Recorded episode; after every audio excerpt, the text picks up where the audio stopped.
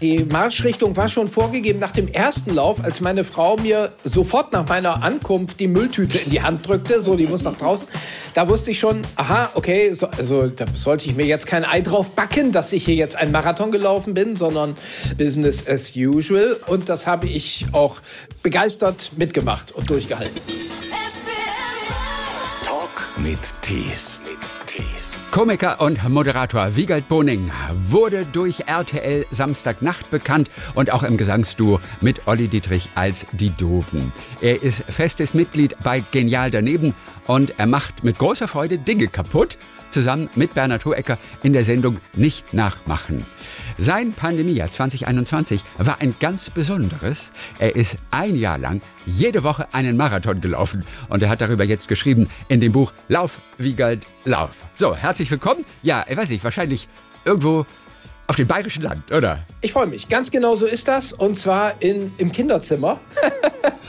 Mit Blick auf eine Spielzeugküche. So, und einen Okay. sehr, sehr kleinen Topf. Aber das jetzt nur nebenbei. Ich freue mich.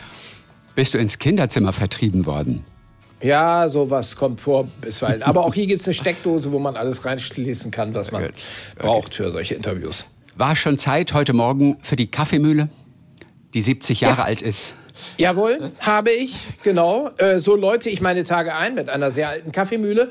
Ich brauche zwei mittelvolle Hand, Hände Kaffee, die fülle ich dort ein und dann braucht das Mahlen dieser Kaffeebohnen ungefähr so lange, wie der Wasserkocher für ein Liter Wasser braucht. Und dann wird damit Kaffee hergestellt. Das ist also quasi deine erste Achtsamkeitsübung am Tag. Das kann man, ich habe da so noch nie drüber nachgedacht. Mir geht's vor allen Dingen um. Ist es aber, ist um meine, es aber. Ja, ist was dran. Stimmt. Ich denke viel an meine verkalkte Schulter und an meinen Blutdruck, den ich dann hochkriege auf diese Weise. Also hat auch ganz schnöde Frühsportgründe. Wo hast du diese Kaffeemühle her? Ist das ein altes Erbstück? Nein, gar nicht. Ähm, Flohmarkt. Das ist ein Flohmarktfund. Mhm. So, wie galt. Ja, also alle, die von deinem Projekt gehört haben, die denken natürlich erstmal, oh mein Gott, das klingt jetzt einfach total verrückt. Wer hat sich das ausgedacht letztendlich? Also bei dir war es so, vor 20 Jahren hattest du schon einmal diese Idee, hast sie aber damals, warum verworfen? Ja, ich dachte, das ist nur was für hochbegabte Titanen, so Oliver Kahn-Typen, also die über dem sportlichen Mittelmaß schweben, dem ich mich zugehörig wähnte. Bin ich auch tatsächlich. So, jetzt aber war Corona. Ich hatte sehr viel Zeit. Die ganzen Live-Auftritte sind ja ausgefallen. Darum konnte ich mich jetzt mal meinen Steckenpferden widmen oder diesem ganz besonders großen Steckenpferd. Und ich kann auch feststellen, das ist auch was für Leute, die nicht Sportstitanen sind, sondern im Mittelmaß unterwegs sind. Geht dann nicht ganz so schnell, aber ich habe es hingekriegt auf jeden Fall. Was waren die Regeln? Was hast du dir Regel- als Regel Ja. an den Anfang gesetzt? Also, äh, einmal die Woche laufe ich einen Marathon. Das, der Wochentag ist beliebig. Es war meistens der Freitag, manchmal auch der Samstag oder der Sonntag. Es wird am Stück durchgelaufen. Gehpausen sind natürlich erlaubt, wenn man mal die Banane schälen muss mit zittrigen Händen, dann darf man das auch. Man darf auch austreten oder so, aber man sollte, so wie man ein Marathon halt läuft, tatsächlich laufend im Ziel erscheinen. Ja, das waren die Regeln. Ich habe die genau ein einziges Mal stark überdehnt, nämlich beim allerletzten Marathon. Und zwar äh, an einer Berghütte in den Alpen. Da musste ich erst mal sehr, sehr viel Schnee schaufeln, um eine 10 Meter Wendestrecke, Wendepunktstrecke mir zu schaffen. Und auf diesen 10 Metern bin ich so lange hin und her gelaufen, bis ich 42 Kilometer zusammen hatte. Und das brauchte aber tatsächlich zwei Übernachtungen. Also das der letzte Marathon, der, das war eine leichte Überdehnung der Regel, möchte ich sagen. Okay, also die 441 hast du an dem Tag mit 10 Meter hin und her laufen immer nicht geschafft. Nein, nein, das klappte nicht. Warum eigentlich? Na gut, weil, weil man immer zu, zu viel abbremsen muss und wieder, wieder in die andere Richtung. Das kostet Kraft wahrscheinlich auch, ne? Das kostet Kraft und zum anderen, äh, weil ich habe immer eine App benutzt, die Sportler so benutzen, Strava, die zeichnet halt äh, den Track auf und ich glaube, die Satelliten waren mit diesen zehn Metern überfordert. Die haben nicht gemerkt, dass ich, äh, also für, für den Satelliten stampfte ich auf der Stelle sozusagen. So erkläre ich mir das jetzt mal als technischer Laie. Und rundherum war einfach zu viel Schnee. Also das waren keine Laufbedingungen. Das ging nicht. Nein, das ging einfach nicht. Also Schnee bis zur Hüfte funktionierte nicht. Also ein Teil dieser Strecke bin ich auch tatsächlich im Schnee unterwegs gewesen, testhalber, stellte aber nach acht Kilometern fest, dass ich so niemals ankommen würde. Ja. Also das sind die Regeln. Wie viel konntest du denn von der Strecke eigentlich genießen? Das heißt, wie viele verschiedene Strecken waren es insgesamt? Denn äh, in, in der Regel bist du ja, und die Gegend bei euch ist wahnsinnig schön, auch äh, vor der Haustür natürlich gestartet. Ja. Wie viele verschiedene Strecken hast du? Also ich hatte so ein paar Stammstrecken, aber im Wesentlichen zwei oder drei. Also wir sind im Laufe des letzten Jahres umgezogen. Die erste Jahreshälfte habe ich noch in München verbracht, also in München an der Isar entlang zum FC Bayern Stadion, dann Schloss Schleißheim und wieder zurück. Äh, hier draußen auf dem Land war eine Standardstrecke einmal rund um den Ammersee. Aber äh, es wurde umso leichter, je mehr man variiert. Also damit man nicht so einrostet und sich in einem Hamsterrad wähnt. Also ja.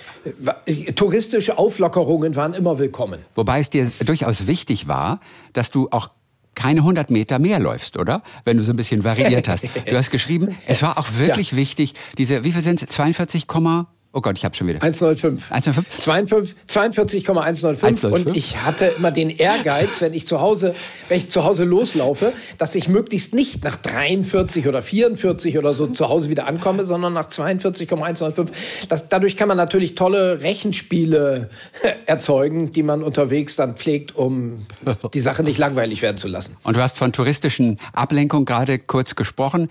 Welcher Natur waren die? Was hat dich da ja, wirklich erfreut immer? Ja, ich habe mit Bernhard Hoecker zusammen eine Bädertournee gemacht im Sommer, ähm, Ostsee, äh, äh, ostfriesische Inseln.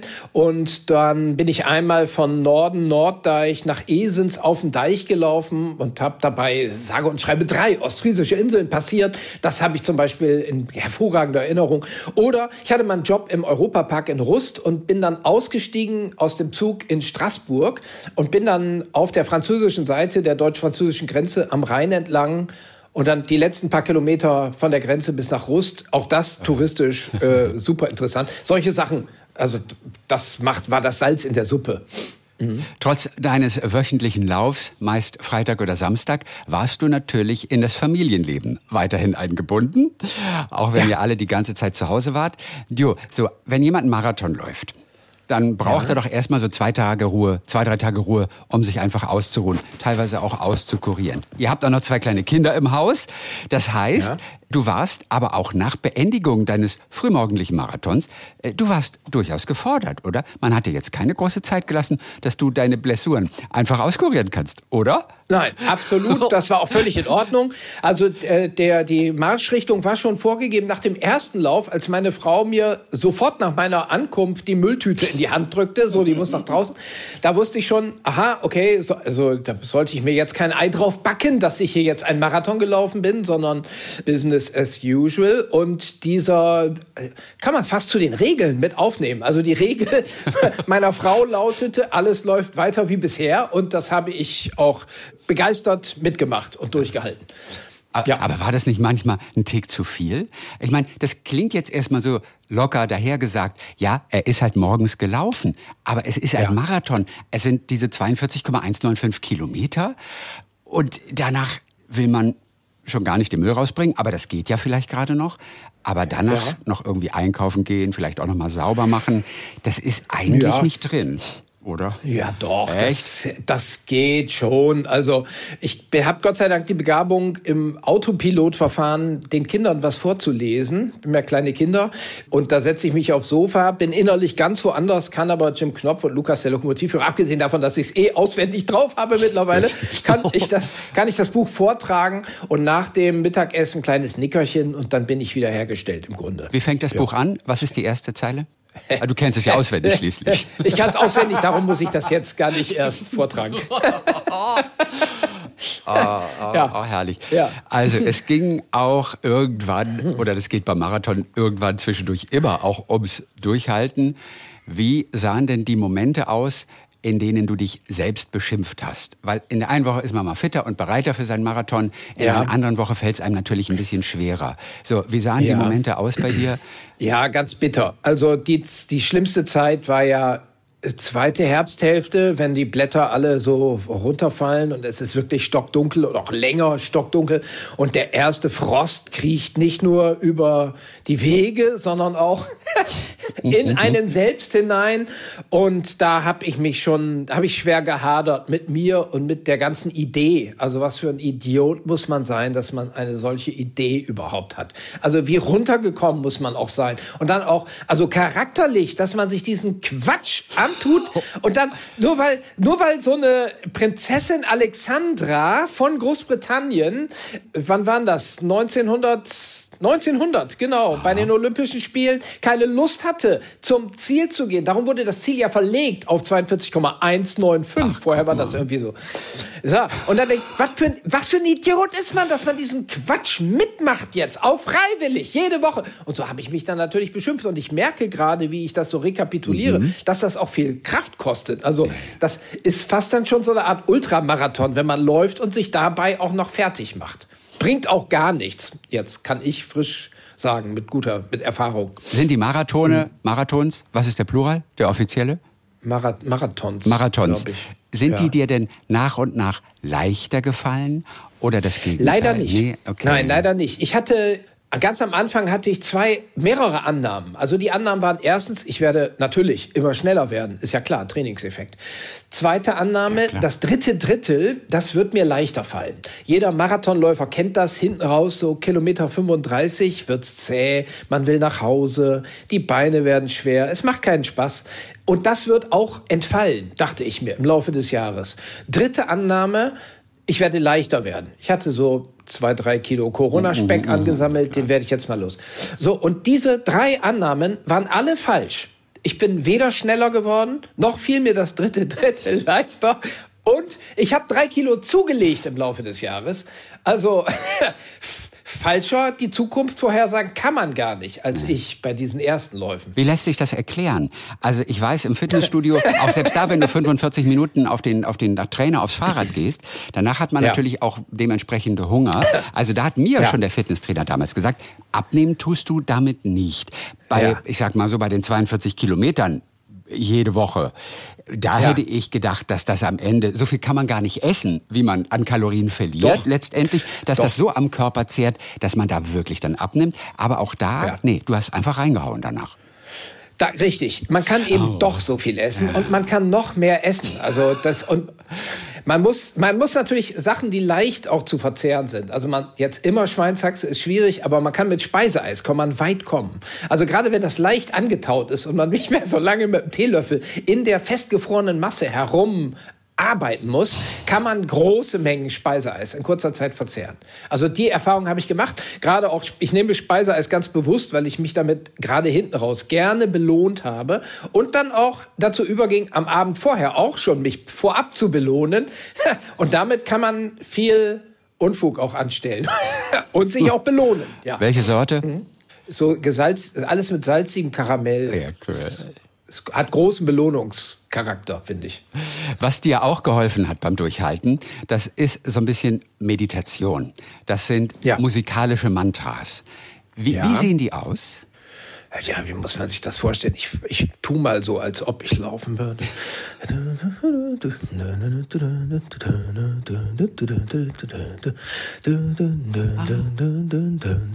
Hast du dir die ausgedacht oder sind die vorgegeben? Ja, das, die entstehen, ohne dass ich viel drüber nachdenke. Die, Aber das ist ein das musikalisches so Mantra. Ja, so, oder wie soll ich sonst nennen? Ich murmele Melodien vor mich hin. Aber es hat so einen Mantrencharakter, weil da geht auch schnell mal eine Stunde rum dann. Ja. Mhm. Aber ich habe damit auch schon Leute wirklich zur Weißglut getrieben, die mit mir gemeinsam gelaufen sind. Also meistens laufe ich alleine. Das hängt vielleicht mit diesen musikalischen Mantren zusammen. ja. Wer ist denn doch mit dir gelaufen? Ab und zu mal? Also die ersten 35 oder so ich alleine. Dann hat sich meine Managerin Steffi zu mir gesellt. Mit der bin ich an einem schönen Spätsommertag von Köln nach Düsseldorf gelaufen, Hauptbahnhof zu Hauptbahnhof. In der Woche drauf, mein Sohn Cyprian ist mit mir auch in Köln eine große Runde gelaufen erst das Müngersdorfer Stadion, wie man früher sagte. Die, wie heißt denn das jetzt? Ja, wie heißt das? Irgendwas mit Rhein Ja, diese Arena? Köln? Energie. Rhein Energie? Äh, Ich wa- ich- Rhein Energie. So, Ist das ja, Köln? genau. Und dann, richtig, und dann bei Arena. Ja. Das war so unsere Stadionrunde. ja. Wer war noch dabei? Dann haben Freund, mein alter Sportsfreund Hannes Zacherl hat mit meinem weiteren alten Sportsfreund Carsten, die haben sich zusammengetan und damit wir uns überhaupt mal wieder sehen, einen Wettkampf organisiert und zwar Crocs auf Tartan. Also eine 350 Meter lange Tartanbahn bei einem Berufsschulzentrum in Miesbach in Oberbayern und dort konnte teilnehmen, wer in Crocs Marathon läuft, also in diesen Gummischuhen. Und das war eine sehr, sehr launige Veranstaltung. Ich glaube, wir hatten acht oder neun Teilnehmer. Also das war großes Vergnügen. Und dann bin ich beim München-Marathon mitgenommen. Also da waren ja jetzt 10.000 Leute, mit denen ich zusammengelaufen bin. Also da- da fiel dein Gesang ja auch gar nicht auf. Nein, nein, nein, genau. Ja. ja. Und bei so einem Marathon ist man schneller, ne? Locker mal eine halbe Stunde schneller. Bei mir war das so. Ja. Eine halbe Stunde schneller bin ich Und unterwegs. das lässt sich wie erklären? Man wird mitgezogen. ist, und äh, ist wahrscheinlich mitgezogen, dann die Leute, die alle los, lauf, lauf, lauf, hopp, hopp, hopp, diese ganzen Rufe, äh, unterschwellig dringt's durch. Also da kannst du noch so sehr sagen, nein, ich bleib hier bei meinem gemütlichen Lauftempo. Ja. Ich will ja nächste Woche wieder fit sein. Ähm, das hat da nichts verloren. die Leute ja. erkennen dich aber am Straßenrand, wenn du läufst? Ja, dann und wann. Also beim Laufen ist es so, die Leute können nicht genau hingucken. Das, also so ein Promi-Faktor scheint es da weniger zu geben. Also ich würde häufiger erkannt werden, wenn ich einfach an der Ecke herumstehe. Da würden irgendwann die Leute kommen, ja, wa- warum steht der da rum? Die Frage würde auftauchen. Genau. Ja. Ich will endlich erkannt werden. Ich will endlich gesehen Ja. werden. So, ja, ja, richtig. Genau. Du hast gerade die ersten 35 Kilometer erwähnt, die Steffi zum Beispiel mitgelaufen ist. Ja. Warum hat sie die restlichen neun nicht geschafft? Oder äh, wie viel Doch, sind doch, das? die hat sie auch sieben, geschafft. sieben? Ach, Doch, die hat sie auch geschafft. Und warum hast du von Ja. 35 gesprochen? Die ersten, also weil bei Kilometer 35, das ist so, dass die äh, bei unter Marathonläufern ist das der Zeitpunkt, sagt man, wo der Mann mit dem Hammer gerne mal aufkreuzt. Aber es sind Ich dann ja noch bei Kilometer, Kilometer 36. Bei dir ist es dann doch ein Ja, Kilometer oder früher sogar 36 noch. ist egal. Ja, ja, das variiert immer Und den so. merkst du jedes Mal auch? Ist es tatsächlich so? Also eine gewisse Unlust taucht da auf. Ich weiß gar nicht, mal fällt's leichter, mal schwerer. Aber es war nie so, dass dieses dritte Drittel mit jauchzend Juhu, ich darf noch weiterlaufen. Also war es eigentlich nie. Die Kleidung, das ist ja auch äh, so ein Ding. Ungewöhnlich bei dir. Wenig Sportklamotten. Du bist teilweise auch in einer Korthose gelaufen. Warum? Das Ja. klingt eigentlich nicht bequem. Das klingt eigentlich gar nicht nach Sport. Ähm, also ganz am Anfang meiner Läuferkarriere, ich sag mal so im Jahr 2000, da habe ich mir gedacht, was immer du jetzt anstellst mit deinem frisch mit deinem frischen Enthusiasmus, äh, trage keine Sportkleidung. Das sieht alles bescheuert aus, was die Leute da tragen bei Sportveranstaltungen. Ich habe zum Beispiel damals erwogen, nur in Doppelripp aufzutauchen. Also Doppelripp Unterhemd Ja. und Unterhose. Äh, so Schießer Doppelripp. Das hat sich aber nicht bewährt. Ich muss gestehen, dass Funktionskleidung wenigstens obenrum mir wirklich etwas bringt. Bei der Hose, bei der langen Hose hingegen, machte ich die Erfahrung, dass ich den Unterschied nicht groß spüre zwischen einer Laufhose unter diesen Tights, wie sie auch heißen, Ja.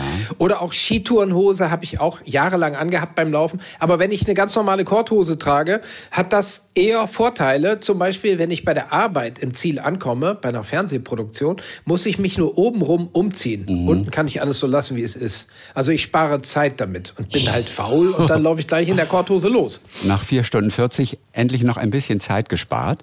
Aber was Ja. ist denn mit der, mit der guten alten Jogginghose, die eben so ganz locker, leicht, luftig am Bein sitzt, mit der ja wir eigentlich normalerweise auch rausgehen, um zu joggen, wenn es nicht Ja. die Tights sind, diese engen Robin Ja. Hood Strumpfhosen. Ja. Das ist doch tausendmal gemütlicher als eine Korthose. Ich habe einen richtig guten Ballonseide-Jogginganzug aus den 90ern noch, aber ich bin noch nie auf die Idee gekommen, den ausgerechnet zum Laufen anzuziehen. Den, den ziehe ich lieber bei meiner Fernsehproduktion an oder so, aber nicht beim Laufen. Nee. Ja. Aber kann ich mal machen, gute Anregung.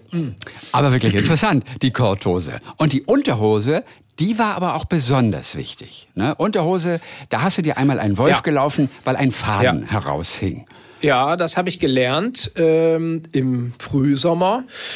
Da hatte sich ein kleines Fädchen an so, einem, an so einer Abschlussnaht unten hatte sich gelöst und dort war die Haut großflächig aufgerieben. Das tat sehr weh.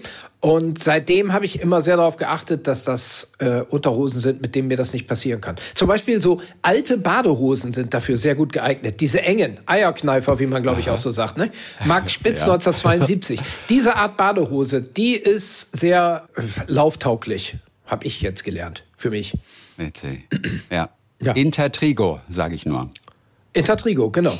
Ja. Inter das ist das Fachwort für Wolf, genau. Muss man dazu sagen. Intertrigonöses Exem, ja. was sich da ja, genau. bildet. Und was hast du dann gemacht? Ist es dir vor, zwischendurch schon aufgefallen oder erst nach dem Lauf?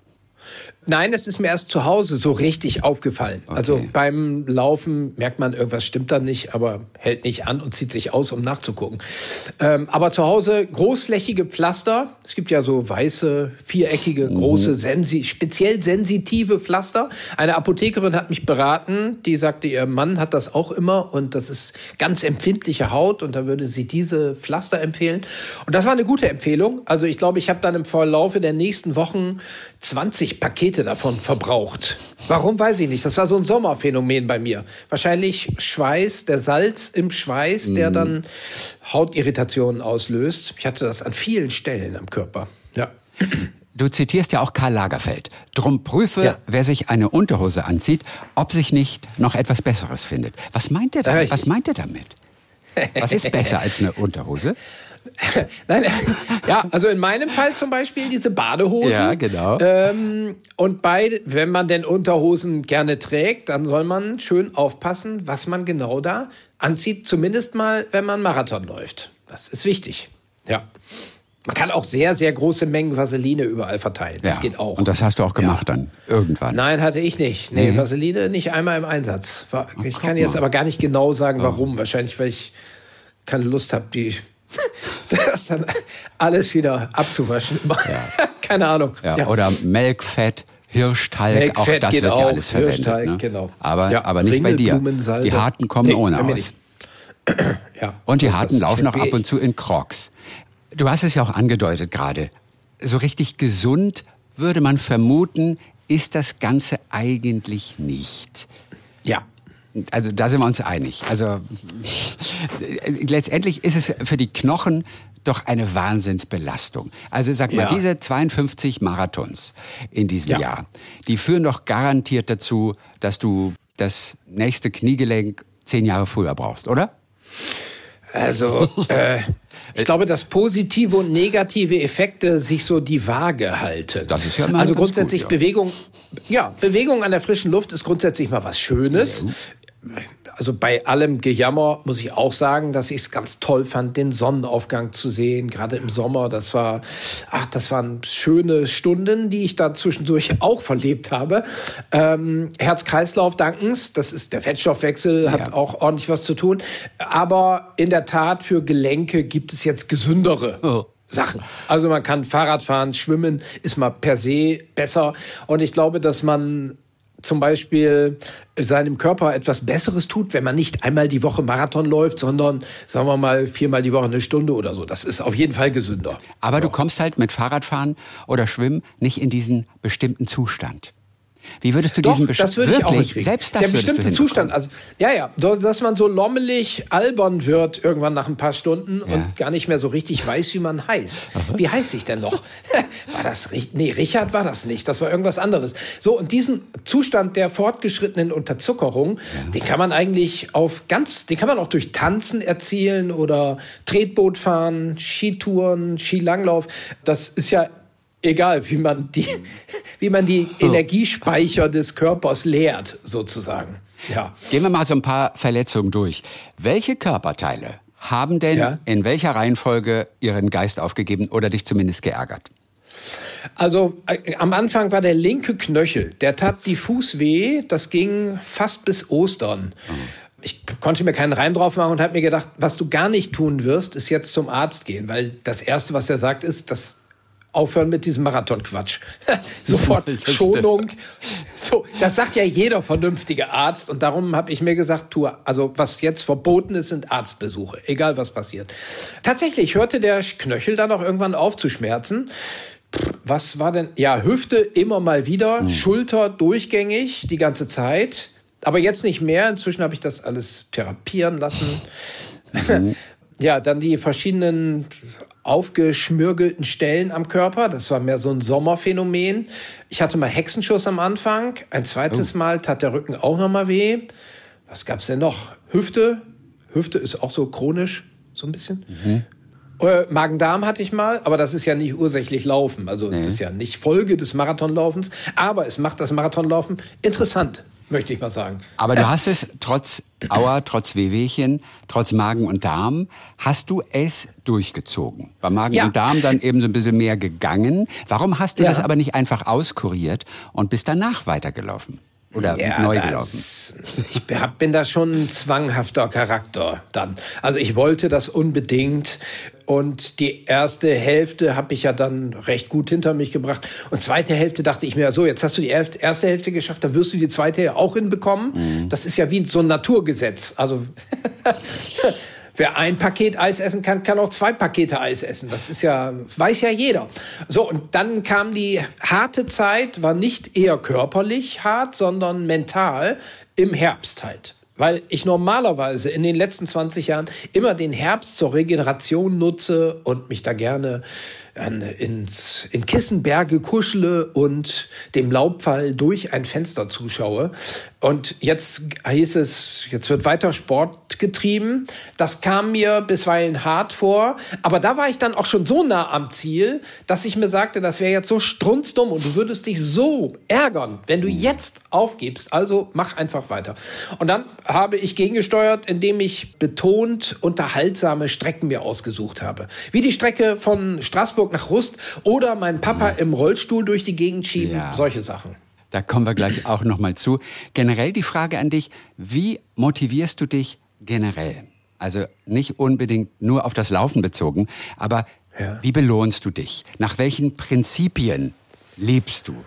Äh, also ich versuche erst einmal und den Luxus habe ich Gott sei Dank, mir nur Herausforderungen auszusuchen, die mich wirklich beseelen. Also wo ich wirklich weiß, das macht mir Spaß und wenn ich Glück habe, macht es mir auch noch länger Spaß. und damit sind wir dann auch schon beim Problem gewesen, weil es machte lange Spaß im Herbst, war aber ganz klar, das war so eine Sollbruchstelle. Es wird eine Zeit kommen, da macht es weniger Spaß. Aber das war so zur Voraussetzung. Also wenn man jetzt sagt, ich, äh, keine Ahnung, was macht mir denn gar keinen Spaß? Ich überlege gerade mal. Steuererklärung ausfüllen. Oh ja. So, wenn ich mir jetzt sage, ich werde jetzt ein Jahr lang jeden Tag Steuererklärungen ausfüllen. Ähm, das würde ich nicht schaffen. Das geht nicht. Kriege ich nicht hin. Ja. Und dann geht's weiter mit, also bestimmte Belohnungsverfahren, die kann man ja durchprobieren. Ja. Also ich bin mit Speiseeis eben sehr weit gekommen. Mhm. So, Speiseeis aus dem Supermarkt oder bist du dann immer in der Eisdiele oder auch alles, beides. Alles durch die ja, Bank. Alles. Okay. Hauptsache Eis. Okay, genau. Hauptsache Eis. Dann Freunde fragen, ob die mit einem gemeinsam was unternehmen wollen. Mhm. Oder ich musste das noch nicht mal. Also die Freunde haben mich ja gefragt.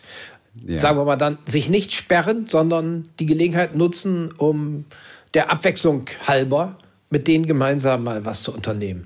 Und das war natürlich immer toll, wenn die fragten, hast du Lust, dass wir mal mitlaufen? Ja, sehr gerne. Mhm. Das, das hat mir auch sehr geholfen. Einer, der so gar kein Verständnis hatte für diese ganze Aktion, das ist dein Vater. ja.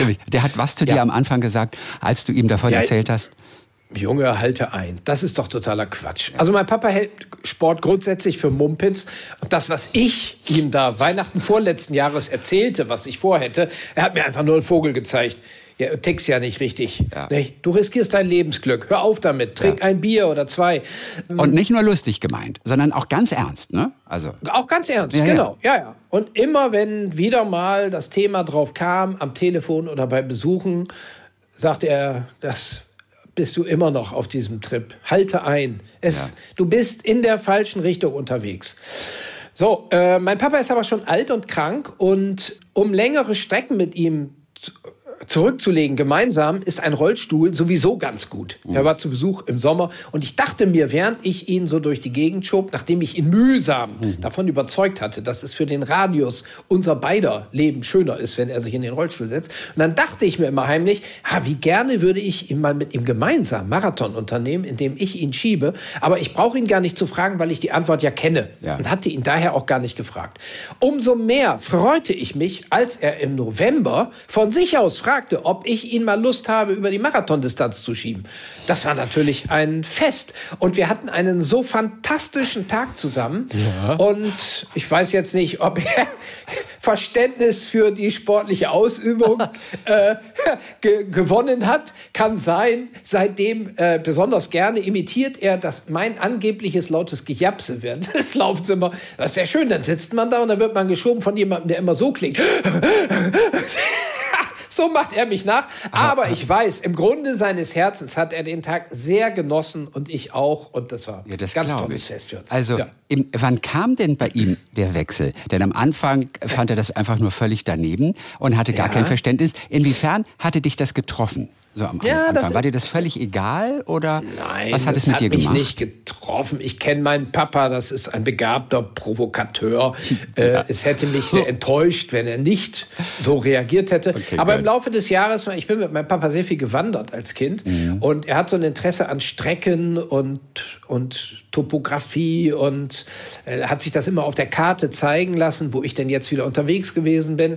Ja, und da habe ich sein Interesse offenbar geweckt, wollte Guck immer mal. mit dabei sein. Früher ja. hast du dich von seinen Provokationen, und er hat ein seltenes Talent dafür, hast du geschrieben, ja. hast du dich auf die Palme bringen lassen. Wie zum ja. Beispiel, wann? Oh, wollen wir das alles jetzt wieder auf? ja, gib uns ein Beispiel, ein Beispiel. Mein Papa war ja äh, lange Kreisvorsitzender der FDP in Oldenburg. Also politische Diskussionen waren okay. Alltag. Mhm. Es gab keine gemeinsame Mahlzeit ohne politische Diskussion, Puh. die auch gerne mal in die Grenzbereiche des Diskutierens gerät, wo es auch schon mehr ums gegenseitige Beschimpfen geht. Dann kann ich mich erinnern, in der Pubertät gab es einen monatelangen, heftigen Streit über Josef Beuys. Ach, von dem mein mal. Papa sagt, das ist doch nur ein Scharlatan, nee, der den nee, nee, Bürgern das Geld aus der Tasche ziehen will. Ja, und ich ja, habe, ja, so, und ich habe Beuys verteidigt. Und okay. das ist auch kulminiert und führte zu einer wahnsinnigen Eskalation. Und, ah, ist aber lange her. Wir vertragen uns prächtig. Ach, wie herrlich. Klingt total anstrengend, auch die Abendessen dann mit, mit dem Vater. Ja, ja, ja. Aber natürlich. Gut, aber da ist Leben drin, auf jeden Fall. Gut, ja, also am Ende Ende, am Ende hattest du ihn aber mit deinen Marathonläufen und wie toll, dass er dich gefragt hat, ob du ihn im Rollstuhl über die Marathonstrecke schiebst. Und ja. das war dann für euch beiden auch wirklich ein schönes Vergnügen. Welche Strecke habt ihr euch ausgesucht dafür? Äh, ja, meine Mutter, die hatte große Sorge, dass ich meinen Papa überfordere. Und wir mussten ihr versprechen, dass äh, wir in kleinen Kreisen in der Nähe des Elternhauses immer mal wieder auftauchen, dass wir immer nah bei sind, um im Falle eines Regengusses schnell nach Hause zu kommen. Es hat auch nie gegegnet, geregnet. Es gab sehr hohe Luftfeuchtigkeit bisweilen. Mhm. Und ich glaube, wir sind uns so bis auf zehn Kilometer Luftlinie haben wir uns weggetraut durch die südlichen Stadtteile der Stadt Oldenburg Kreinbrück, Bümmerstede, bis dorthin haben wir es geschafft. Bis nach Astrup, ja. wenn Mama jetzt mal weghört. Also wir waren auch in Astrup kurz. Ist also, ja gut gegangen. also viele Orte, die ja. ihr zuletzt wirklich als Vater und Kind sozusagen Richtig. durchwandert hattet. Genau. Ne? Ja, so, und, so und zum ersten Mal nach vielen, vielen, vielen Jahren dann ja. wieder da aufgetaucht. Äh, welcher Ort ist dir besonders in Erinnerung oder wo hast du besonders interessiert reagiert? Ach, guck mal, hier war ich aber auch wahnsinnig lange nicht mehr.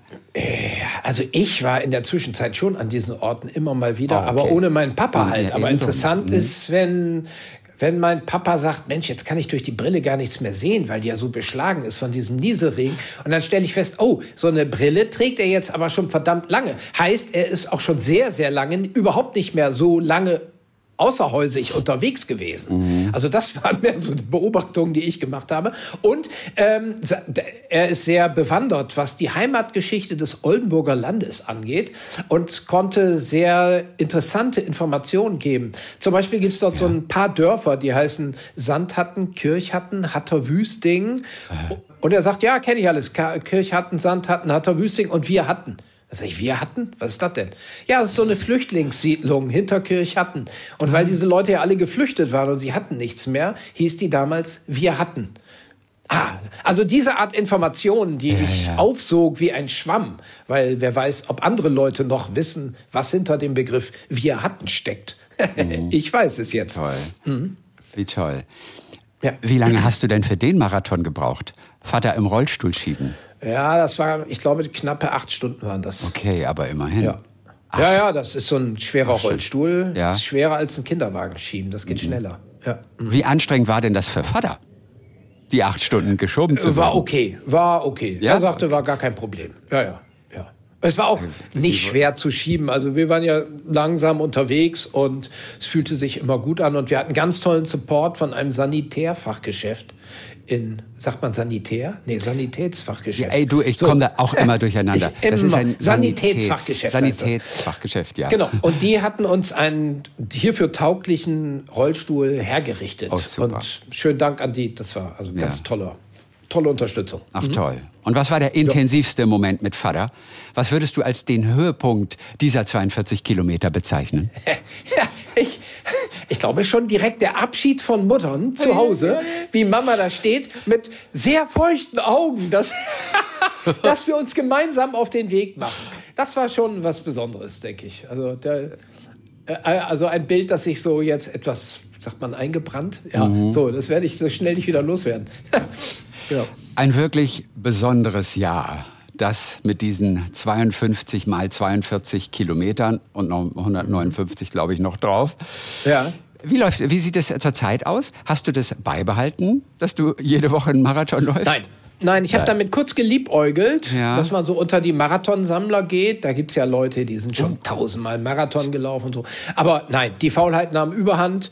Ich bin auch immer noch in dem Zustand, dass ich äh, es genieße, nicht einem festen Schema zu folgen, sondern einfach nach Lust und Laune vor mich hinlaufe.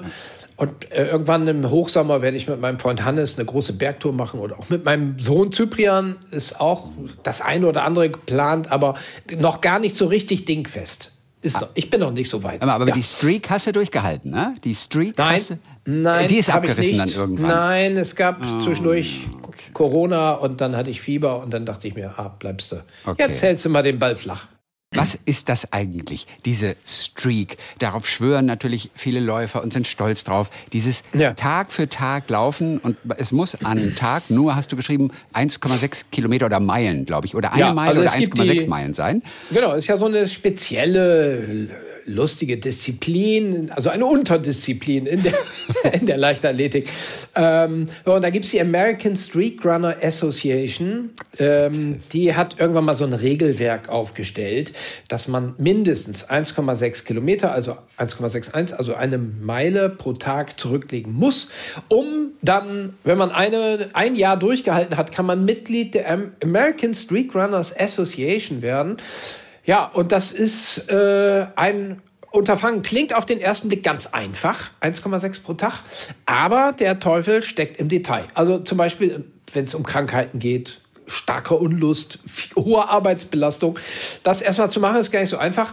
Der Vorteil daran ist, man muss gar nicht drüber nachdenken, ob man laufen geht oder nicht. Das ist so ähnlich wie Zähneputzen. Ja. Also das erübrigt, also bei Zähneputzen sagt man ja nicht, oh, jetzt muss ich schon wieder Zähne putzen. Mann, oh Mann, dieser innere Schweinehund immer, jetzt muss ich ihn wieder überwinden, um die Zähne zu putzen. Die meisten von uns putzen sich ja einfach so die Zähne, weil es selbstverständlich dann ist. Und das ist, glaube ich, ein Vorteil an diesem Street-Runner-Gedanken, dass man darüber gar nicht groß nachdenken muss. Man läuft halt, ja. Wiegald Boning hat geschrieben, Ja. in Lauf, Wiegald, Lauf. 52 mal 42 Kilometer, mein abenteuerliches Marathonjahr und was ich dabei über Laufen, Leben und Luftküsse lernte.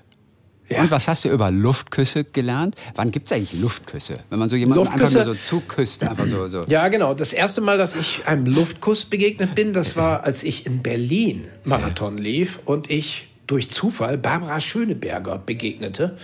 Und zum Abschied warfen wir uns Luftküsse zu. Und da dachte ich, ach, das ist ja auch eine schöne Methode. Zumal auch in Corona-Zeiten das ja nie so propagiert wurde. Es fiel mir dann so auf. Also immer Engel, äh, Ellenbogen oder Fäustchen oder mit den Füßen. Luftküsse wegen der Aerosolbelastung wahrscheinlich. Naja, und dann hab, sind mir immer wieder Luftküsse begegnet. Eben ähnlich wie Störche. Mir auch immer wieder begegnet auf meinen ja. Wegen. Und am Ende fiel mir auf, dass ich auch selber wie ein Luftkuss hier unterwegs bin. Also ich fliege vor mich hin, empfinde Widerstände, nicht zuletzt in der Luft beim Laufen. In guten Momenten werde ich eins mit meiner Umwelt und in schlechten kommt es mir vor, als würde ich mich auflösen. Das war mein, meine Essenz. Ja. Herrlich. Also, wer mehr wissen möchte, wie er das geschafft hat und was ihn motiviert hat und was er erlebt hat, alles in diesem Buch Lauf wie galt Lauf. Wobei diesen Zustand, nach dem du ja geierst, ja, diesen, diesen, diesen, dieser geile Zustand, ja, den kann ja. man eigentlich auch auf gesündere Art bekommen, ne? Zum Beispiel ja. durch Drogen. Also. Das kann man natürlich auch. Ist, ist, auch, ist natürlich möglich. Ja, ja, ja, ja, genau. Ja. Wickert Budding, Dankeschön ja. für heute. Viele Grüße. Dankeschön. Bis dann. Tschüss. Talk mit Tees.